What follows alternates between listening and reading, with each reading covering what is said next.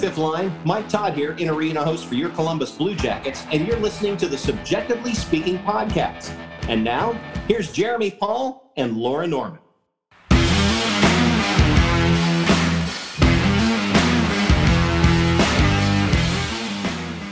What is going on, everybody? This is another episode of CBJectively Speaking on the Hockey Podcast Network presented by DraftKings. My name is Jeremy. And I'm Laura. And Laura, I'm so glad that we don't do our episodes like fully uploaded onto YouTube because um, what you see behind me is a is just absolute car- carnage. Absolute carnage. Uh, yeah. I mean, you're getting there though. If you're curious, listeners, Jeremy's still trying to unpack uh, his official apartment in Michigan. He'd been living in university housing up until a couple of weeks ago. So, and of course, in the midst of getting his keys for this new place, I was like, hey, why don't you come back to Ohio for like a week? Well, so. we were talking about this. Like, I, we had booked everything for this week because at the time I would have been working in Athens still back in September, October. Like it was a while ago. Like this has been on the radar for a while. So much so that actually I had thought I paid for the entire thing, but I had actually only paid for half of it when I reserved it, the Airbnb. And so I got an email that was like, "Hey, Krusty." I was like, "Oh yeah, I guess I'll. I guess I'll." They're like, "We're gonna cancel your reservation if you don't pay up." I said, "Great, noted." Paid up.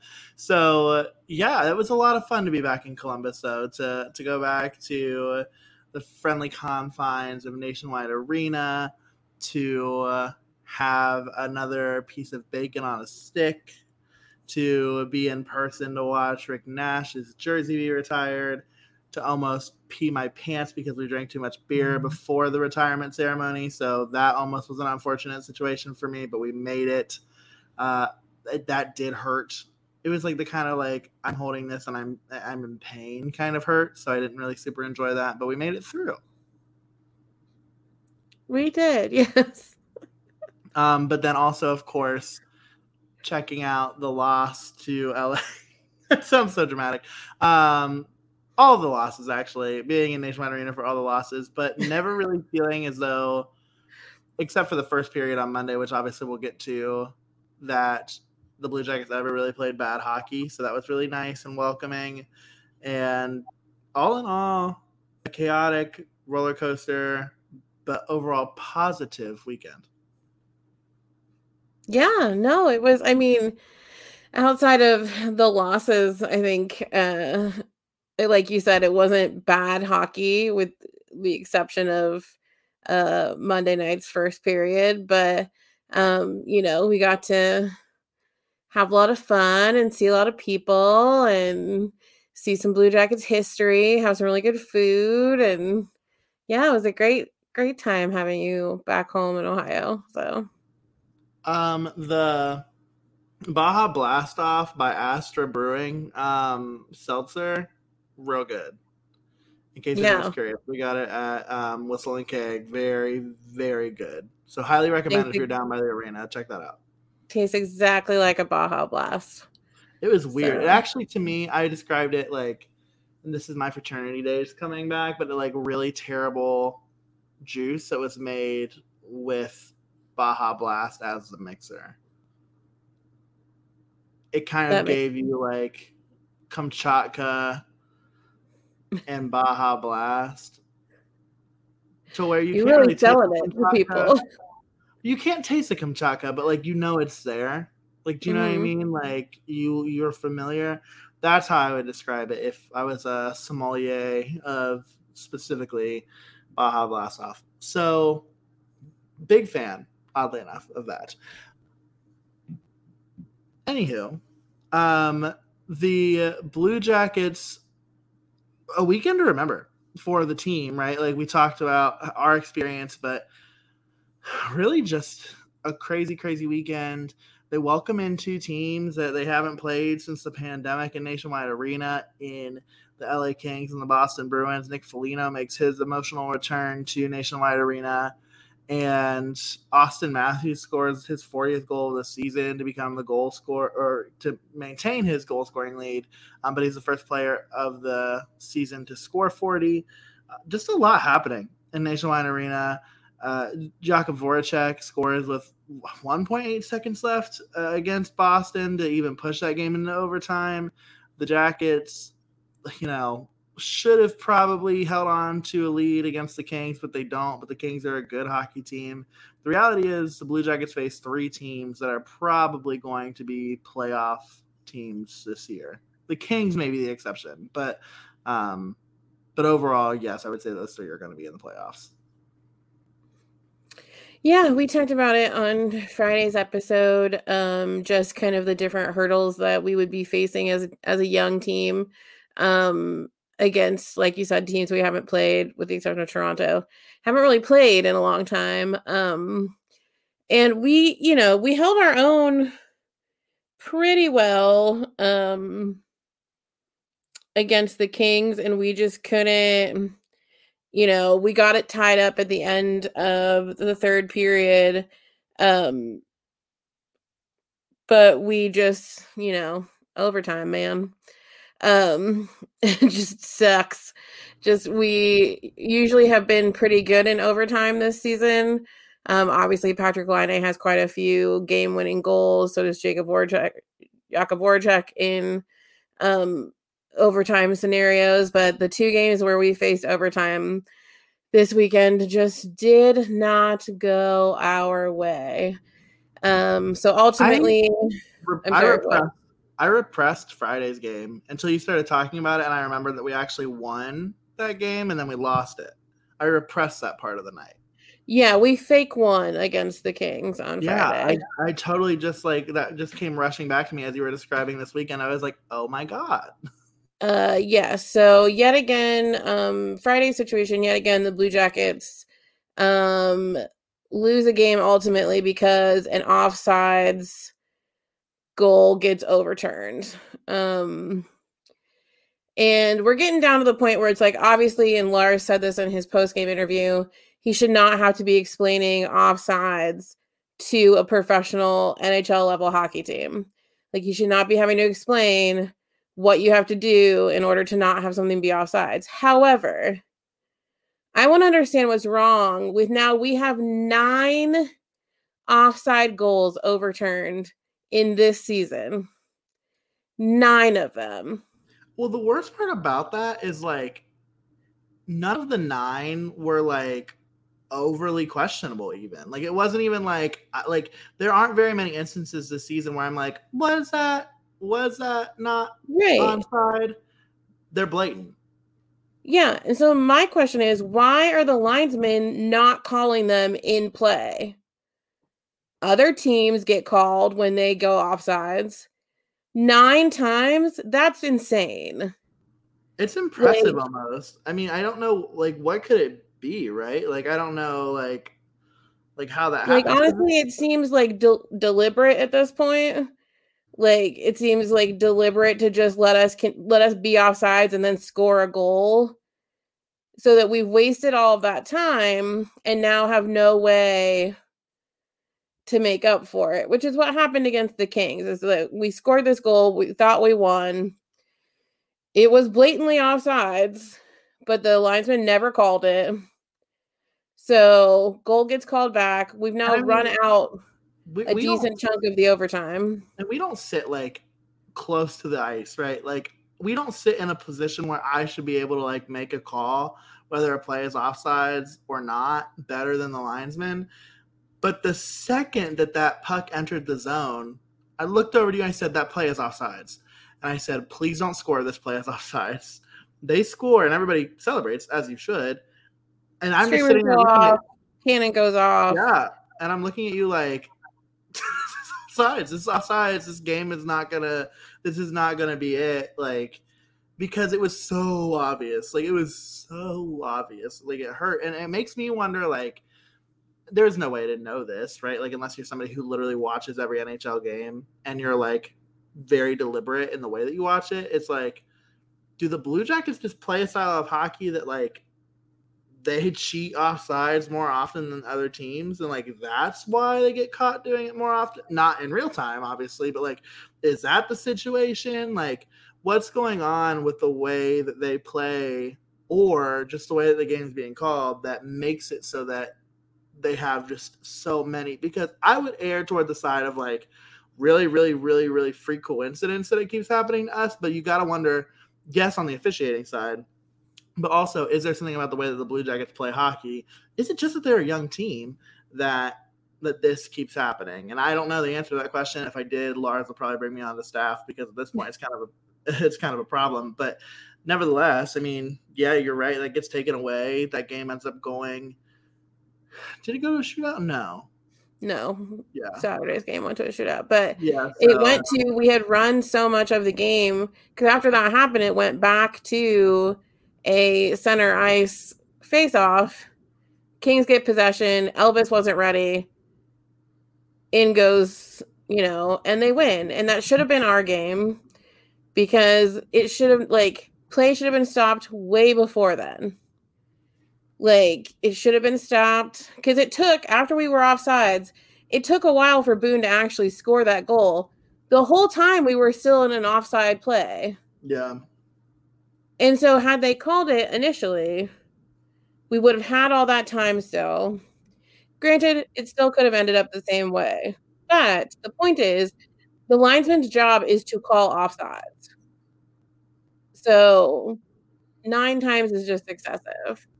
But not us. we lose in overtime, get a point at least. Um, and you know, so you're just kind of hoping, like, okay, one off situation tomorrow, Rick Nash Day, Nick Foligno's back in the building.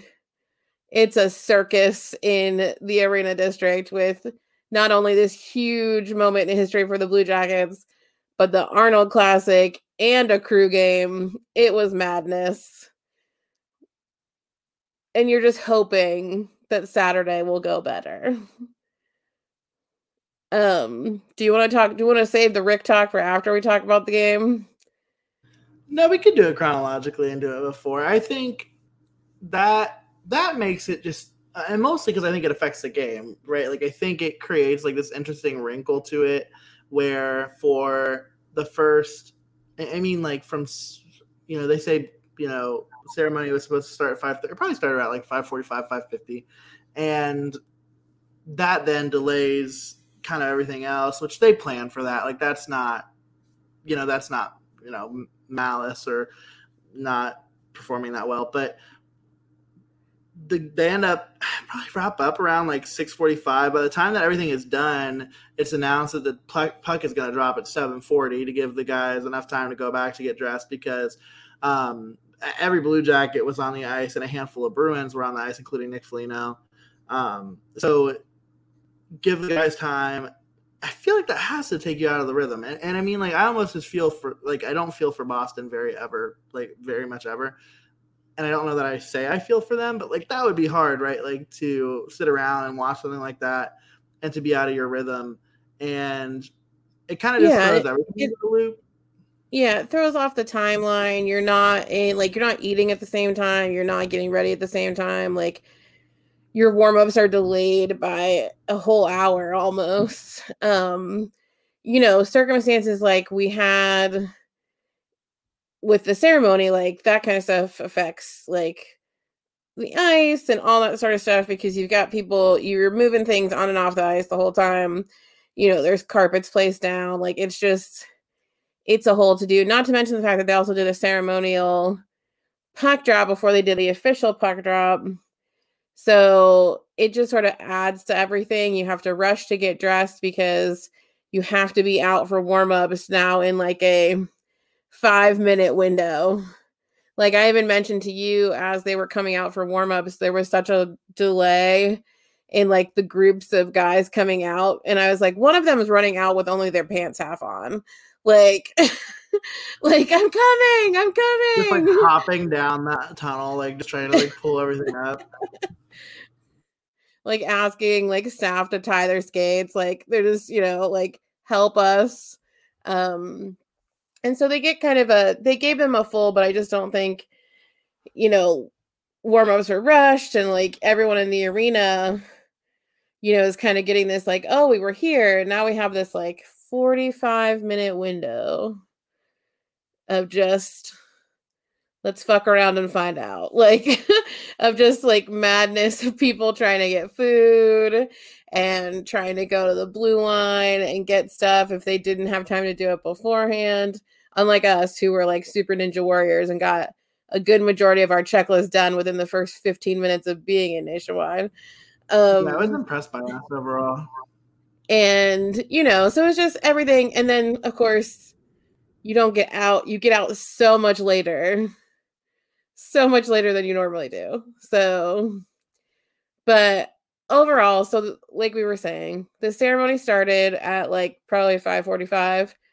Um and I I thought it was wonderful. As we as we've talked before, I was not a fan when Rick Nash played. I only know Rick Nash from his highlight videos and from him being a staff member um for the the Blue Jackets. But it was really great. Like I cried multiple times. And I don't think it was because I'm an emotional person. I think other people also cried. Cuz it was just really incredible to see everything that Rick accomplished throughout his career whether it was with the, I mean obviously they focused on what he accomplished while he was a Blue Jacket, but you know, um and what he came back to do, the relationship that he had with Mr. Mack, um, and how he really had an effect on Rick's trajectory and his career. Um, all the different players. Um, freaking Wayne Gretzky. like, just like the number of people that came out to congratulate Rick on his career, like, makes Blue Jacket or should have hopefully made Blue Jackets realize that we're not in the shadows that people do see this team and like see what we're doing and are going to see what we can do in the future um so we're not as hidden away as sometimes i think we feel um as a part of and that was nice yeah and that was nice too because i the narrative with rick nash has always been that if he would have played on any other team, I mean, especially like I, this team, my heart and soul, like my everything. Rick Nash played on a lot of really, really, really bad hockey teams with the Blue Jackets. And there's a lot of talk about whether or not, you know, if Rick Nash would have played for another team, for another organization, I mean, part of the reason why I think he's so respected and so well known is because he's one of his generation's greats and the numbers might not show that like those kind of things because the supporting cast in columbus was at times bubkus and so that's a nice reminder. I mean his you know contributions to team canada in the 2010 2014 winter olympics where they won gold uh, you know those kind of things. He always showed up on an international stage. He was always the player that was used in the most nitty gritty situations for not only the Columbus Blue Jackets, but also for Team Canada, for the Rangers, and for the Bruins. And so those are the kind of things that when you talk about what Rick Nash was or what he did, that I think I think we probably just don't talk about enough. And so for what he did to Columbus, for Columbus, um, every every bit deserving of that number being up there. And I mean, just a cool ceremony. Cool to see who was involved you know, former coaches, former general managers, you know, when we were talking about um, the the story about how Rick Nash, how we acquired the first overall pick. I think it was after we had listened to the Front Nationwide episode. We were in the car, and you were like, "How did we get that pick? We got the first overall pick." And I remember telling you about the details of that trade, and you were just like, "What?" I mean, like it's just a very serendipitous like situation for the Blue Jackets to have drafted him, and you know, he can't. Well, it, it was just it was it was mind boggling to me that in that one simple transaction with the Panthers in 2002, like we got the man that built our franchise, essentially. And, not, and basically, it worked out. The Panthers didn't get anything, which is just astounding to me. Like, yeah.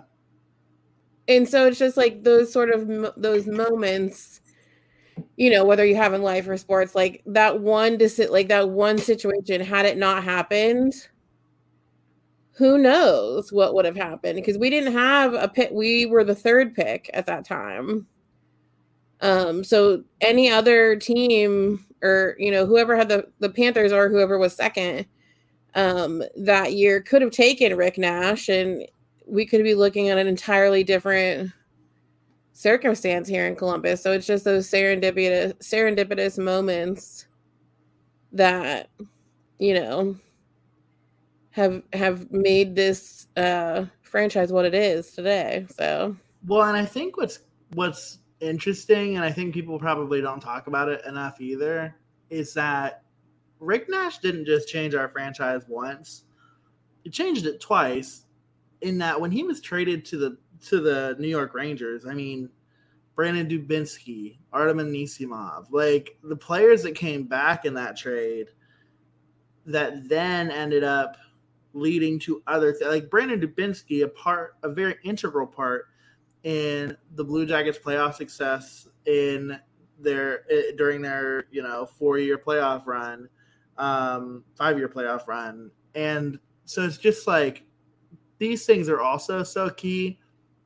Artem Anisimov is part of the trade that brings Brandon Saad in. Brandon Saad is part of the trade that brings our Artemi Panarin in. Like it's just things like that where you think about just the the order in which life progressed in that trade tree, and it's just outstanding. But and and not it's never enough about Rick, but because the reality is losses are temporary, and from now on, sixty one is forever, and that's pretty great. But we did lose we did we lose did. that hockey game, which sucked. But again, it's not a game that the Blue Jackets really didn't look good in. Like they looked pretty good. You know, Boston scores first, but the Jackets score twice, make it two one. Um, and you know, it just unfortunately they it just it just doesn't work out. Like Boston scores about halfway, maybe even further into the third period. I don't have the the game notes in front of me, but um, I mean, what's interesting about this is we were able to maintain. I mean, we had a lead all the way through the second period. I mean, are we? And it just the third period is where it sort of broke down, which is how Boston is. Unfortunately, like they're very they're very clutch in those moments, and um, you know, we had a couple stupid penalties, um, one of which led to Patrice Bergeron uh, getting them the lead at the near the very very end of the third period. And so we pushed and pushed, and God love him, Jakub Voracek I mean, the building erupted um, when he scored the tying goal um, to push us into overtime with three seconds left in the game. Um, and you know, we had a lot of a lot of hope because normally what Blue Jackets are used to seeing this season in overtime is that we go into overtime and up until this night, all but once, uh, either Patrick Laine or Jakub Voracek, or I think Oliver's had a couple. Um, Dean Kukan as well, I believe. Um, pretty quickly into the overtime, we score and we win and we go home. Like us losing in overtime is not something that we are super familiar with um this season. And you know, we tried and tried and tried in the five minutes of regular overtime. And then my least favorite thing about hockey happened, um, and we went to the shootout. And we just it we weren't good. We were not good. The shots were not good. It just like it was so pedestrian. And again, disclaimer: I don't skate. I don't play hockey. I never have. I never will. I hope I will. Actually, that was sad to say out loud. but I, yeah, just like pretty easy saves for Jeremy Swayman, who you know if one thing's a positive, it's that he managed to break 100% even for my fantasy team last week. Uh, didn't no points given, no points gave. What? That's the same sentence. Um, no points given, no points gotten. I don't know, but yeah, and I mean, God love Elvis. I mean, like that's a lot, right? Like he overall, and like we can have this conversation when we get done talking about the Toronto game, but to me having him play three games in four nights, like it's a lot. It's a lot, and, and I, and maybe we'll talk about it now. I don't know, but like for me, I just like you.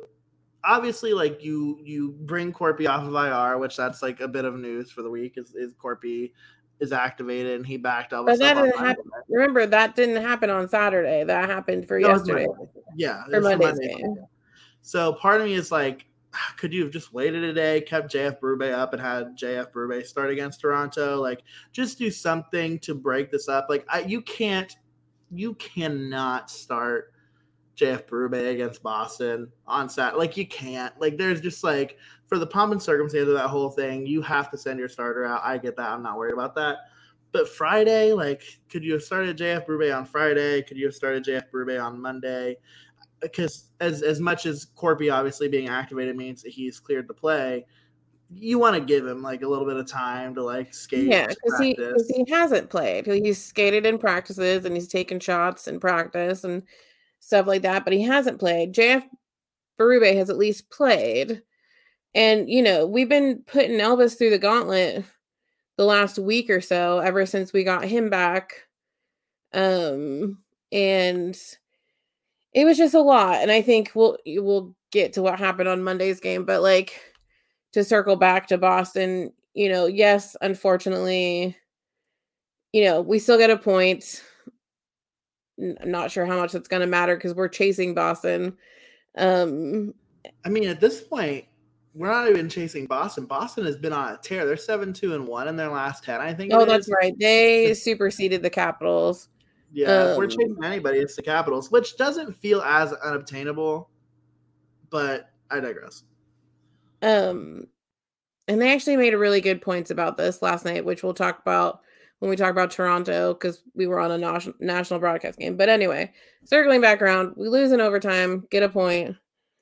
Um, but the thing that we didn't we we said it briefly, but the thing that I want to talk about is just the and I'm gonna I might cry. God God. Um just the beautiful reception for Nick.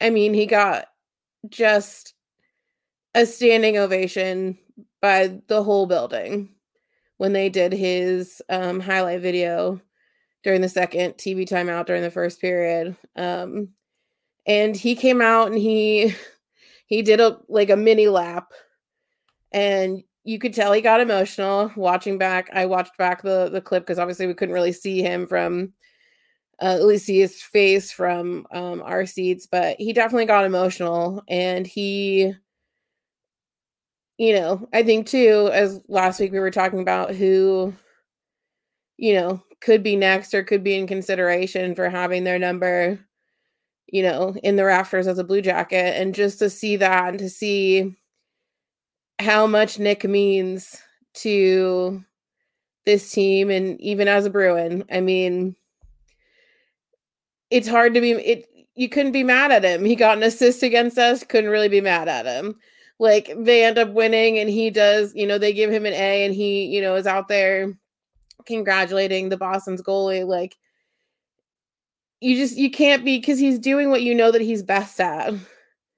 And it's being a leader on the team. And it was just it was really really lovely. And he even like um he went over and did Columbus press after the game which was just such a, a classy like he specifically went over did Columbus press wanted to make sure that he said hellos to as many people as he could Um, and he even made it a point um, when he was talking, finishing up with Dave Betzold. Um, you know, Dave said, Hey, don't be a stranger. And he said, Columbus is my home. I will always come back. And it was just so nice. And I just love him so much. Wish yeah, we could have beat been, but I just love him. No kidding. I, well, that's like what's so fascinating too is 22 days after Rick Nash was traded, Nick Foligno became a Blue Jacket, and in that trade, that's that I think it was Mark Methot to Ottawa in exchange for Nick Foligno, and it's something like that where, God, you shit on Scott Howson as much as you want, and honestly, you probably deserve to, but those last like two or three acts of his as the Blue Jackets general manager were just so outstanding, and and changed the direction of this franchise by doing right by the person whose jersey we retired on Saturday, but then also by bringing in the man who was so well received on Saturday as well. So overall, just a really fantastic showing by the Blue Jackets. So Laura, obviously the Blue Jackets didn't win on Saturday, but um, good news, you can win because our friends at DraftKings they're giving away more money. You know how they do. They want to make you rich. They want to make me rich. They want to make our listeners rich. And the NHL season has been packed with 30 dangles, hat tricks, and big wins. As the action rolls on, DraftKings Sportsbook, an official sports betting partner of the NHL, has your shot to win big too. New customers can bet just $1 on any team and get $150 in free bets if they win. That's right. A bump in the win column for your team means free bets for you. And if Sportsbook isn't available in your state yet, you still have a shot to light the lamp. Everyone can play for huge cash prizes with DraftKings daily fantasy hockey contests. DraftKings is giving all new customers a free shot at millions of dollars in total prizes with their first deposit. All you have to do is download the DraftKings Sportsbook app now. Use promo code THPN. Bet just $1 on any NHL team and get $150 in free bets if they win. That's promo code THPN at DraftKings Sportsbook, an official sports betting partner of the NHL. 21 and older restrictions apply. See show notes for details. So, shout out to our friends at DraftKings for putting all this information in our show notes now. So, if you need any additional resources for gaming, uh, you're going to be able to check out our show notes. You'll find all of that there, a lot more resources uh, because we want you to have fun, we want you to be safe, and DraftKings says too, and they want you to be rich. So, go check that out. But a gamble again, the Blue Jackets starting Elvis Merzlikins on Monday against the um, Toronto Maple Leafs, getting some friends back. As we talked about, um, Joonas Korpisalo activated off of IR. Jake Bean plays, which is really exciting. Roll that um, beautiful bean footage. Roll that beautiful bean footage. Brendan Gaunce goes in. You know, overall, just a a good return to health for the Blue Jackets. Um, shout out Justin Danforth getting paid by the way. Didn't start yes. the show with that, but shout out to Congratulations, Danforth. Two more years with the Blue Jackets. Yeah, and it's gonna be really interesting. A lot of people have talked about like why that might be like weird or whatever, just because they're like, I just feel like we have a lot of forwards. Yeah, um, some of them are Russian, so um, we'll see how that actually materializes. But yeah, it's gonna be good. He, I think he really shores up the bottom six, and I think what we talked about, I, I texted you like to me, I see that Robinson, Kuraly, and Danforth line as a really solid checking line that can generate really great like offense. Like to me, I think about that line and I'm like, if we like when we make the playoffs over the course of the next two years, while all three of them are under contract, like that line is going to be a bitch to play against. Oh, 100%. I mean, I think they were some of, I mean, Danforth for sure on uh I think Friday's game and maybe even Saturday, you know, they were saying he was Lars even said Danforth may have been our best player. Um, you know, he's just really been proving himself. And so is Sean Kuraly.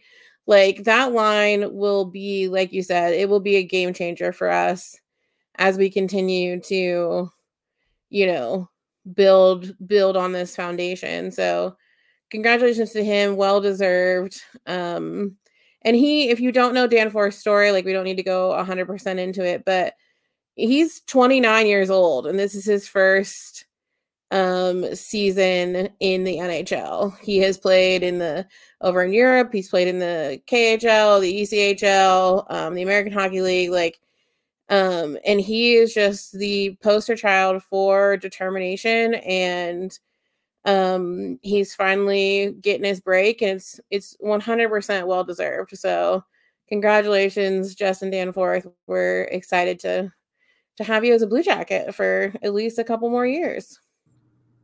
No doubt. We're looking forward to it. And we're also looking forward to not having to play the Leafs again for the rest of the year and not having to play Auston Thanks Matthews Christ. again. Yeah. Uh, he's really good at hockey. I know you hate him, but man, he made some of our friends look silly last night. Like, in just the the strangest of ways. You want to talk about a jersey that's going to be retired one day? 34 in Toronto. Yeah, I just I just have no love for Auston Matthews. So, um but yeah, he did he did play well against yeah, us. Gotta, like said. You what? gotta give respect. Uh, you gotta give respect where respect is earned, and I mean he was so good. And I I have to say, with as good as he was, I mean that oh god that first period. I don't I don't want to talk about it really.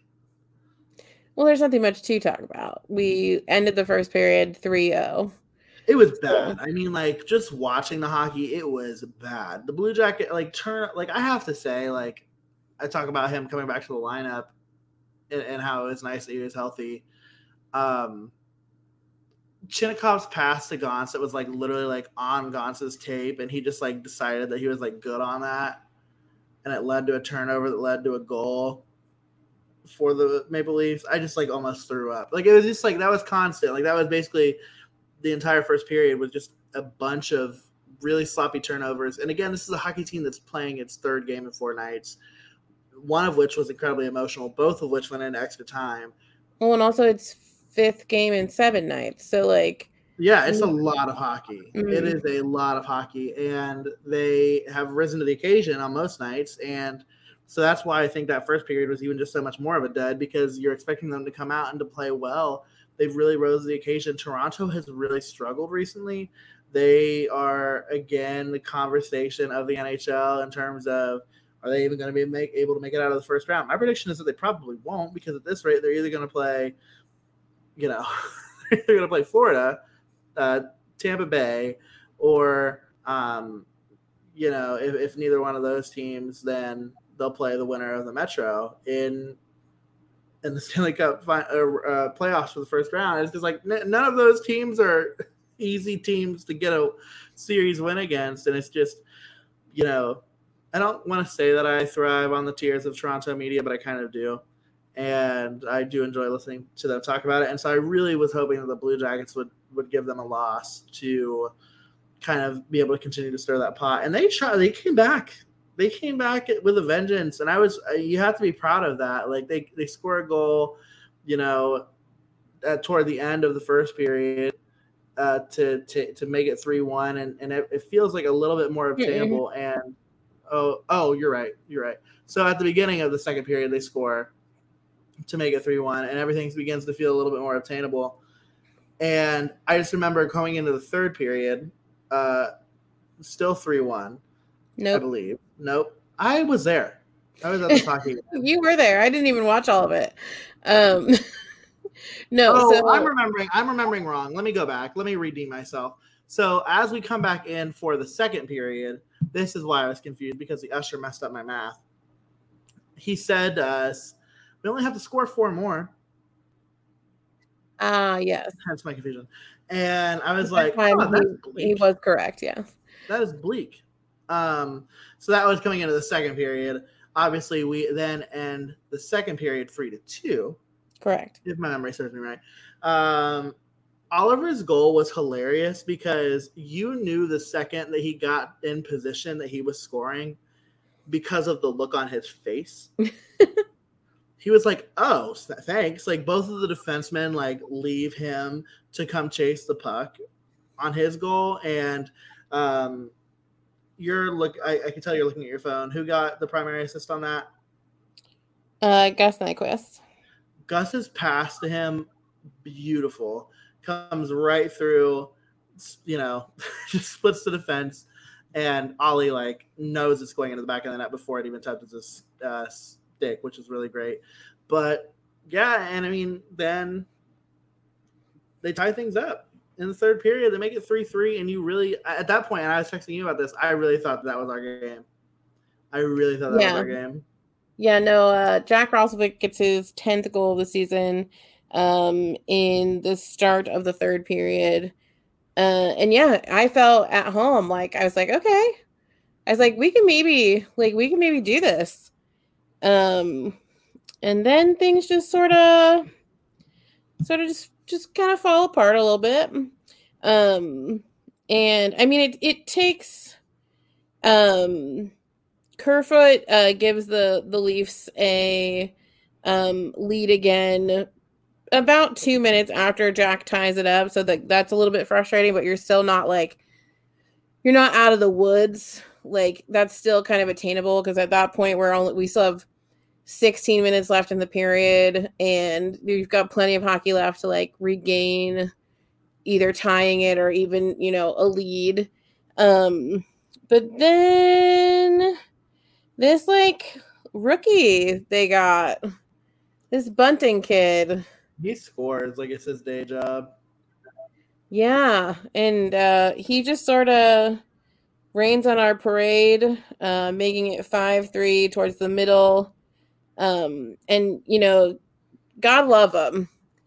We really pushed, and Patrick Laine gets his 22nd goal um, of the season at 1912 in the third period, and it just you wanted you wanted that moment that Jake had Saturday night with Boston. You wanted it, and we just couldn't. We were gassed, and we end up losing to the Leafs. Um, five four, but you can't have a first period that you can't have the kind of first period that we had, um, and also have the issue because this will. I'm gonna say it, so you don't have to say it.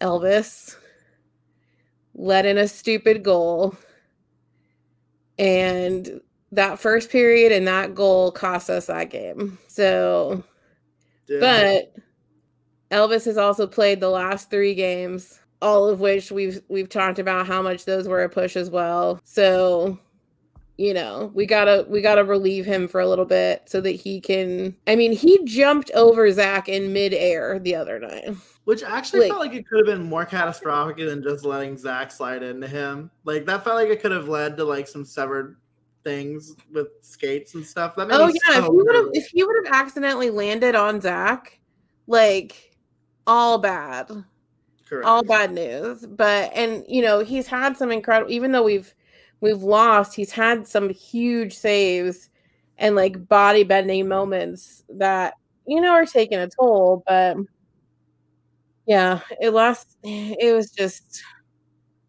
And I hate losing to the Leafs because as I just I dislike so many of them as people. but who else do you dislike? Who now throw your air out your dirty laundry. Who else don't you like other than Auston Matthews? I don't think that's necessary. Okay. Um, I do like Jack Campbell, but Jack Campbell um wasn't planning and Jack, playing, and Jack Campbell is also going through some stuff currently. Yeah, I mean Elvis. Of three of the five goals he gave up, one goal, 6% chance of scoring, another goal, 6.9% chance of scoring, and the another goal, a 6.4 chance of scoring. Now, that's not to say that he didn't make some ridiculous saves during this game. I, uh, overall, I mean, he doesn't actually have that poor of a performance analytically. I think the expected goals total for Toronto was like 4.3. I mean, it, it could have been much worse. So, you know, he does what he can. I'm not, to, too, I'm not too much of a homer to admit that even sometimes he has flaws. And that's okay. But uh, you have to expect that at least once in this back to back that's coming up that we'll uh, kind of transition to here. You know, you got to think that he's going to get a break at some point. I I would assume, and we'll we'll talk about in a second who we've got coming up, but like I would assume that Korpi, we're gonna see Korpi.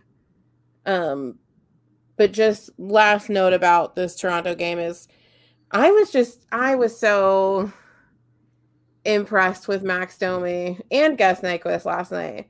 Just I think the both of them had very strong games. Technically, that first goal, I mean, they gave it to Sean Kuraly because it hit his hand and went in. But that whole play was Max Domi. Like that was and it's so it sucks so bad because Max is literally sitting at 99 career goals.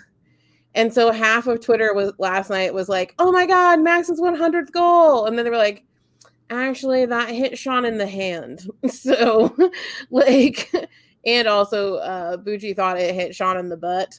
Um, but Sean very clearly was like, that hit me in the hand, not in the butt. um, but, and Max is just, I mean, really trying. If that goal had counted for Max, though, and his game went the same way that it did, he would have had a Gordie Howe hat trick because yeah. he had an assist and he had an official fight, and he beat the crap out of that guy.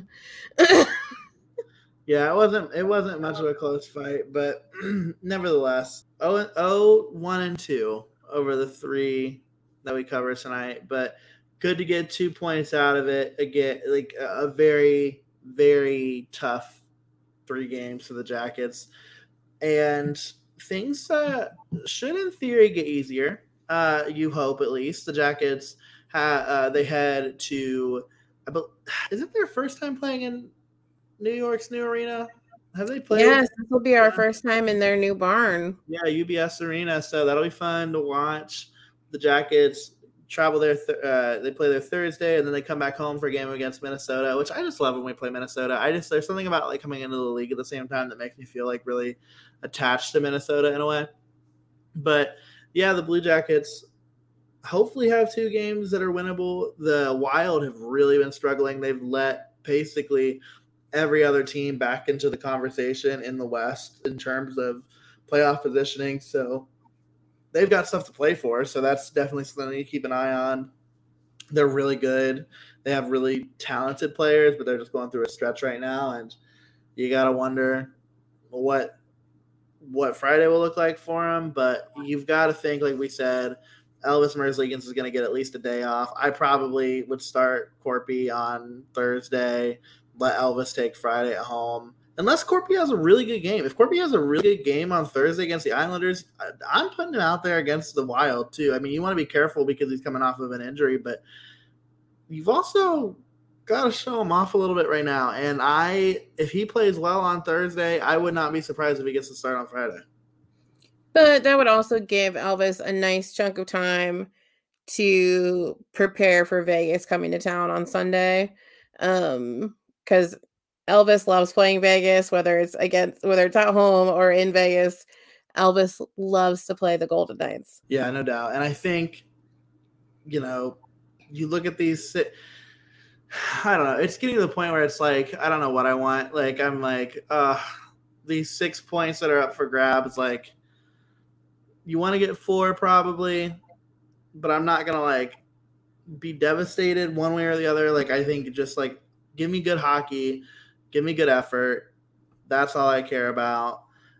And we'll kind of just go from there. Yeah, exactly. I'm kind of along the same way. Keep playing the way that we've been playing, keep putting that effort in. And if it works out, it works out. If not, at least we know that we tried and we, you know, held our own as best we could. But I think we've got, like you said, a good chance for four of those six upcoming points.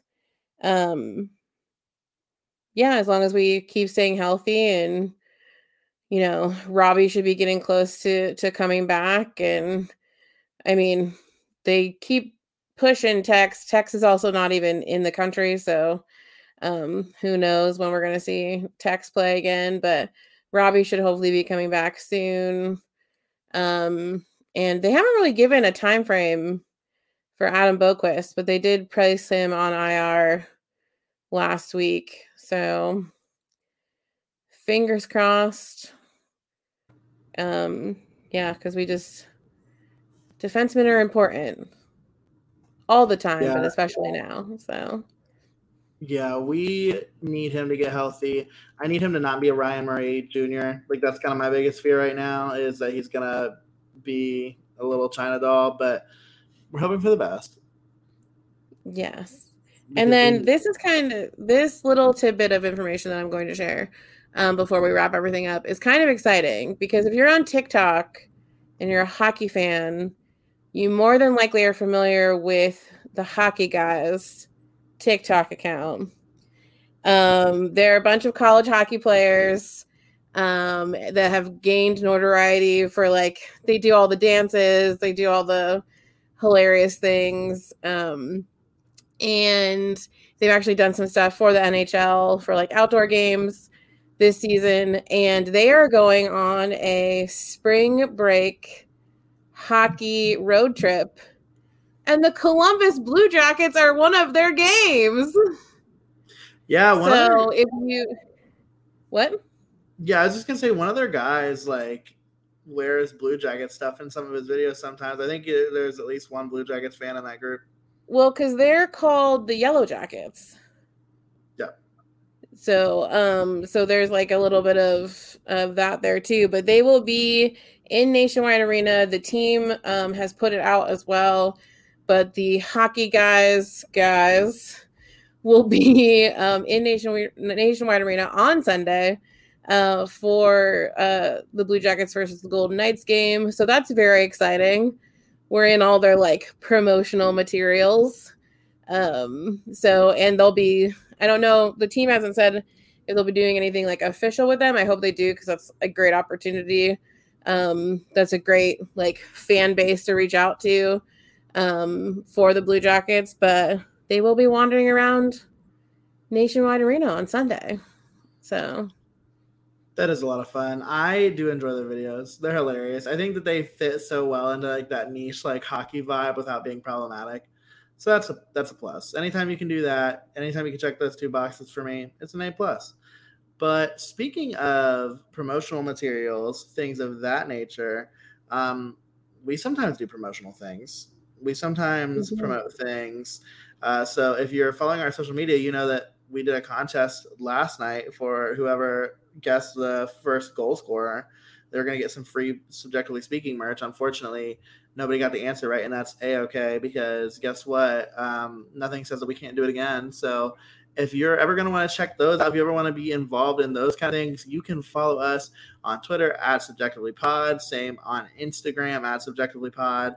We're on Facebook, CBJectively Speaking. Same on YouTube, CBJectively Speaking, and uh, so much good content over on our website, cbjectivelyspeaking.com. And if you ever want to get some uh, CBJectively Speaking swag, maybe you don't want a contest, but you really, really enjoy our swag, um, you can head over to uh, cbjectivelyspeaking.threadless.com. All this stuff is going to be in the show notes. So if I'm rambling and I'm going too fast, you can find it there. But Laura, did I miss any of them? Um, just that everyone can rate, review, and subscribe on whatever podcast platform they're listening to us on. Um, again, we finally got over the 39 uh, uh, five star rating plateau that we were at and are now officially at, I believe, 43, which is very exciting. Um, but we still would like to get that number to go higher. Again, we don't know why it matters, but it does because it helps us get noticed um, on the hockey podcast charts helps us come up uh, more easily when someone's searching for a hockey podcast um, and just really helps us build and grow this community that we have have started. So if you are on apple podcasts or on spotify you can rate and review um, and leave us a five star rating. Um, but other than that we just love and appreciate all of you so much. That we do. And until we get the chance to talk to you all next time we're coming to you with a hot, fresh new episode on Friday. Also, appreciate all y'all navigating our releasing an episode on Wednesday. Hopefully, uh, you still found it where you know how to find it. Uh, and we'll have another one for you on Friday. But until then, take care of yourselves and we'll talk soon. Bye.